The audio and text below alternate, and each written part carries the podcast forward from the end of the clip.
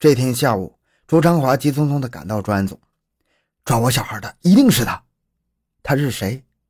原来这天朱昌华家里来了个不速之客，一个年约六十岁的老头。要说此人，朱昌华并不陌生，算起来有几年的交情了。自己在丹城办厂和他打过不少交道，只是近来走动少些。不管怎么说，旧友上门，一番应酬不可免。来人也彬彬有礼，言语中充满了关切。孩子找到没有啊？可要当心身体啊！可说着说着，这人突然神秘的打开门，左右一张望，接着就招呼朱长华出来一下，有话说。满腹狐疑的朱长华跟到屋外，这人把嘴贴近朱的耳边：“你家小鬼现在还好好的，是辆面包车接出去的，有人陪着玩，还有电视看，你就放心吧。到时候我会帮你把孩子弄回来的。”这不是活脱脱一副中间人的腔调吗？别说朱昌华，就连专案组也有人认为鱼儿总算是跳出来了。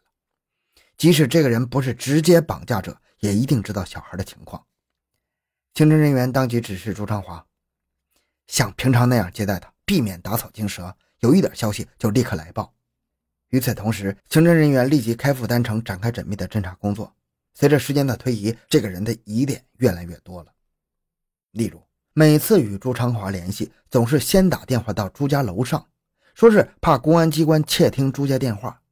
在朱家谈话时，不是掀起窗帘往下偷看，就是长长的猛地开门，看有没有人窃听，简直活脱脱的一个反跟踪老手。不仅如此，他每次找朱长华的表现也是越来越上路，一会儿说孩子很好，一会儿又说孩子拉肚了，瘦了一点，后来又直截了当的谈起了交换人质的地点。只是一会儿无锡，一会儿上海，没有准头。终于这天，他带来了确切的消息：交人地点在上海徐凤秀的姨家。专案组立即派人赶赴上海进行秘密控制，同时在丹城缜密监视此人，试图先行发现藏匿小孩的地点。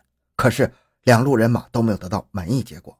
正当刑侦人员对这个人是否与此案有关产生动摇的时候，又一封恐吓信出现，坚定了他们的信念。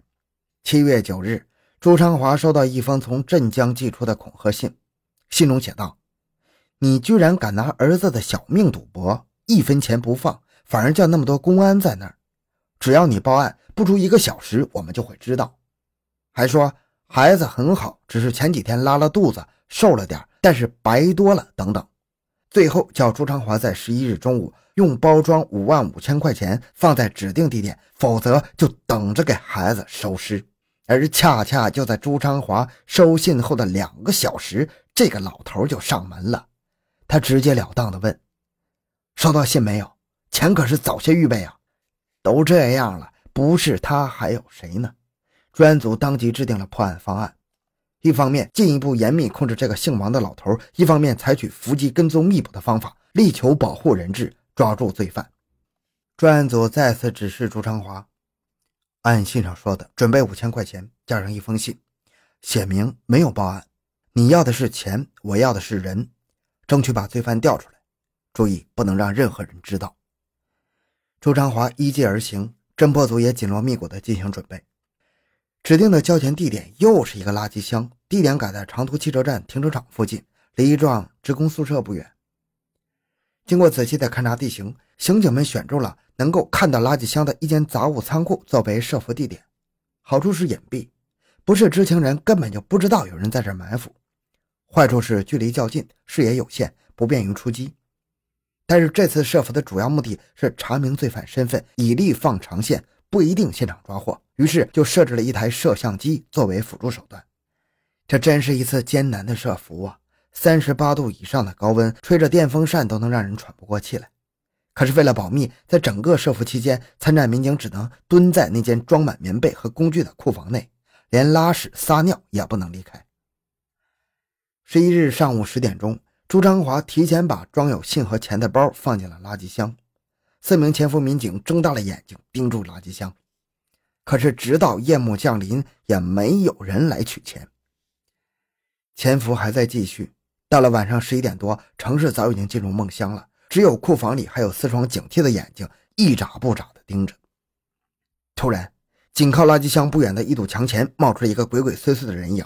终于等到你了！民警们一阵宽慰，他们赶忙打开摄像机。这下他们才发现，他们带来的这台普通摄像机在现场黑暗的环境中根本无法有效摄像。一名刑警当即溜出库房，准备实施跟踪。可就在这时，一辆从河南信阳来的客车打着明亮的前大灯进站了。汽车不仅隔断了人们的视线，而且下车的旅客一下子布满了停车场。犯罪分子竟然从容地拿了钱，在刑警的眼皮底下逃掉了。潜伏的民警懊恼万分呐，立即通过电台请求指挥部，要求马上封锁现场，开展搜索。但是指挥部的回答是否定的，因为必须顾及人质的安全，加之手中还有那个老头的线索。第二天一大早，侦破工作转为大张旗鼓、短兵相接。一方面果断收产了王姓老头，另一方面抽调精锐警力进驻丹城，展开大规模排查。王老头自然否认自己是绑架团伙成员，他称自己是想同朱昌华套近乎，骗点钱。关于孩子的信息，他是听别人讲的。据说这个别人是在一艘渡船上听三个无锡人讲的，可再一查证，这又是谎话。别说这个人没跟他说，就连渡船之说也是子虚乌有。那个人那天根本就没出过门。谎言戳穿了，但是这个人仍然是叫屈不止，继续编造新的谎言。随着一个个谎言被戳穿，民警们逐渐意识到，这个人确实不是绑架团伙成员，因为在他的关系人中，没有能使孩子高高兴兴爬上车的青年男子，也没有藏匿孩子的合适地点。对王老头的审查只好罢手。而就在这时，镇上的各种流言就传开了：这不是绑票。是因为朱昌华欠人家钱不还，人家扣住孩子做人质。你公安局忙什么？你看朱昌华都不急，照做生意，他心中有数。别忙了，孩子过几天就会回来。你们这一查，人家想放也不敢放了。不仅有流言，调查走访工作也是进展艰难，有人不肯接待，对登门询问的民警一问三不知，甚至有的村镇干部也是如此。这可是民警们从没遇到过的事儿啊！原来朱昌华在他家乡丹城口碑不好，不少人认为他为富不仁，不想帮忙，造成干部群众不愿配合。还有一条原因，原来案发以后，朱家为了尽快找到孩子，专门托人花重金到北京找了一位气功大师。据说这位气功大师一发功就能遥测各种物体，不仅帮助公安机关破过案，还能检查出了卫星上的故障。有人传说，这位大师为了救朱家的孩子，这次还特别发了一次功。遥测的结论是，孩子还活着，只是瘦了点而这恰恰符合第二封恐吓信上说他拉了几天肚子。气功大师如此言之凿凿，很多人都相信他。看着公安人员还把朱敏失踪当成大案来办，难怪不少人认为这是多此一举，不愿意配合。转眼已经是十一月中旬了。丹城镇的排查也基本结束了，可是案件仍然没有一点进展。破案的出路到底在哪儿呢？就在这个时候，专案组重新进行分析，所有的嫌疑对象又重新的被列了出来。列在嫌疑对象头名的仍然是张小俊。虽然目击者已经做了否定认定，但是要推翻目击者的认定，只有拿出确凿的物证，而物证只有那两封恐吓信。于是，技术人员展开了大规模的纸张调查和笔迹鉴定。在很短的时间里，他们共获取纸张两千多份，笔记一千多件，并进行了仔细的鉴定。遗憾的是，既没有找到与恐吓信相同的纸张，也没有找到与恐吓信能做同一认定的笔记。但是，技术人员发现，获取的张小俊的字迹中，便于鉴定的特征字较少，应当补充取证。真是人有意，天帮忙啊！张小俊过去曾经因为交通肇事被吊销了驾照，眼下正在申诉。专案组当即布置交警大队出面，以写材料为名，重新密取张小俊的字迹。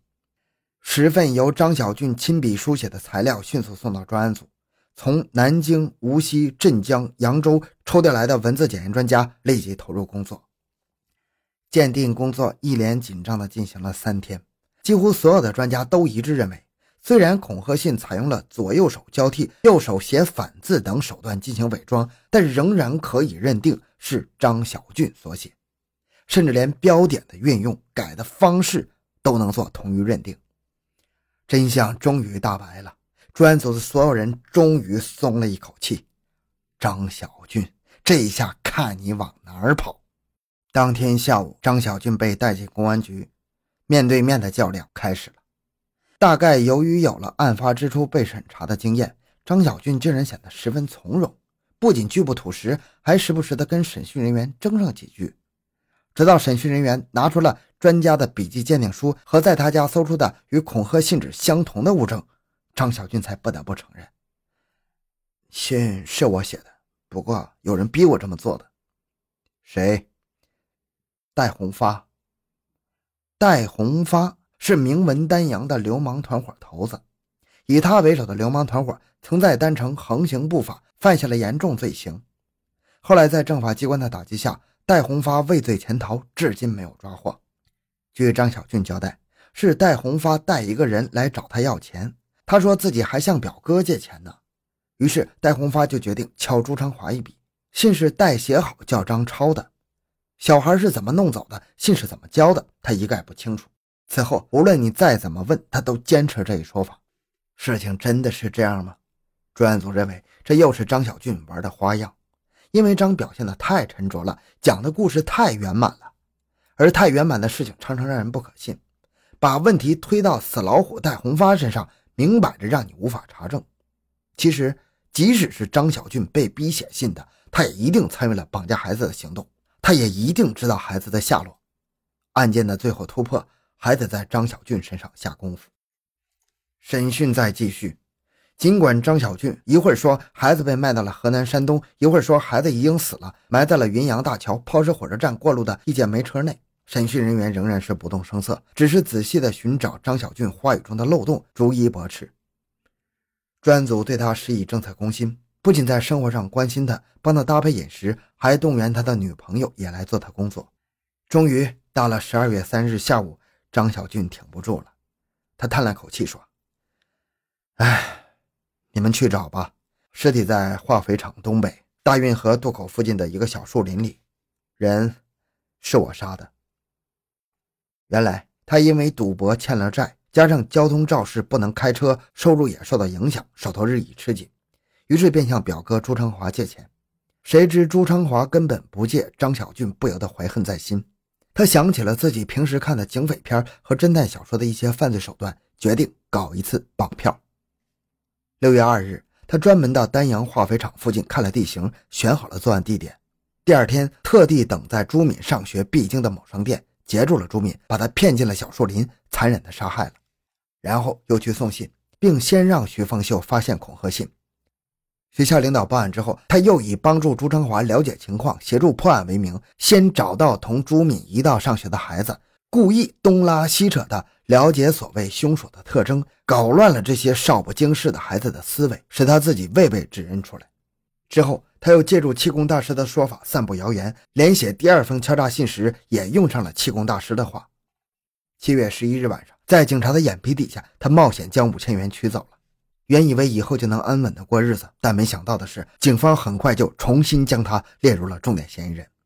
丹阳市的公安民警们历经了整整半年的艰辛，终于拨开了重重迷雾，将张小俊挖了出来。好，这个案子就讲到这里。小东的个人微信号六五七六二六六，感谢您的收听，咱们下期再见。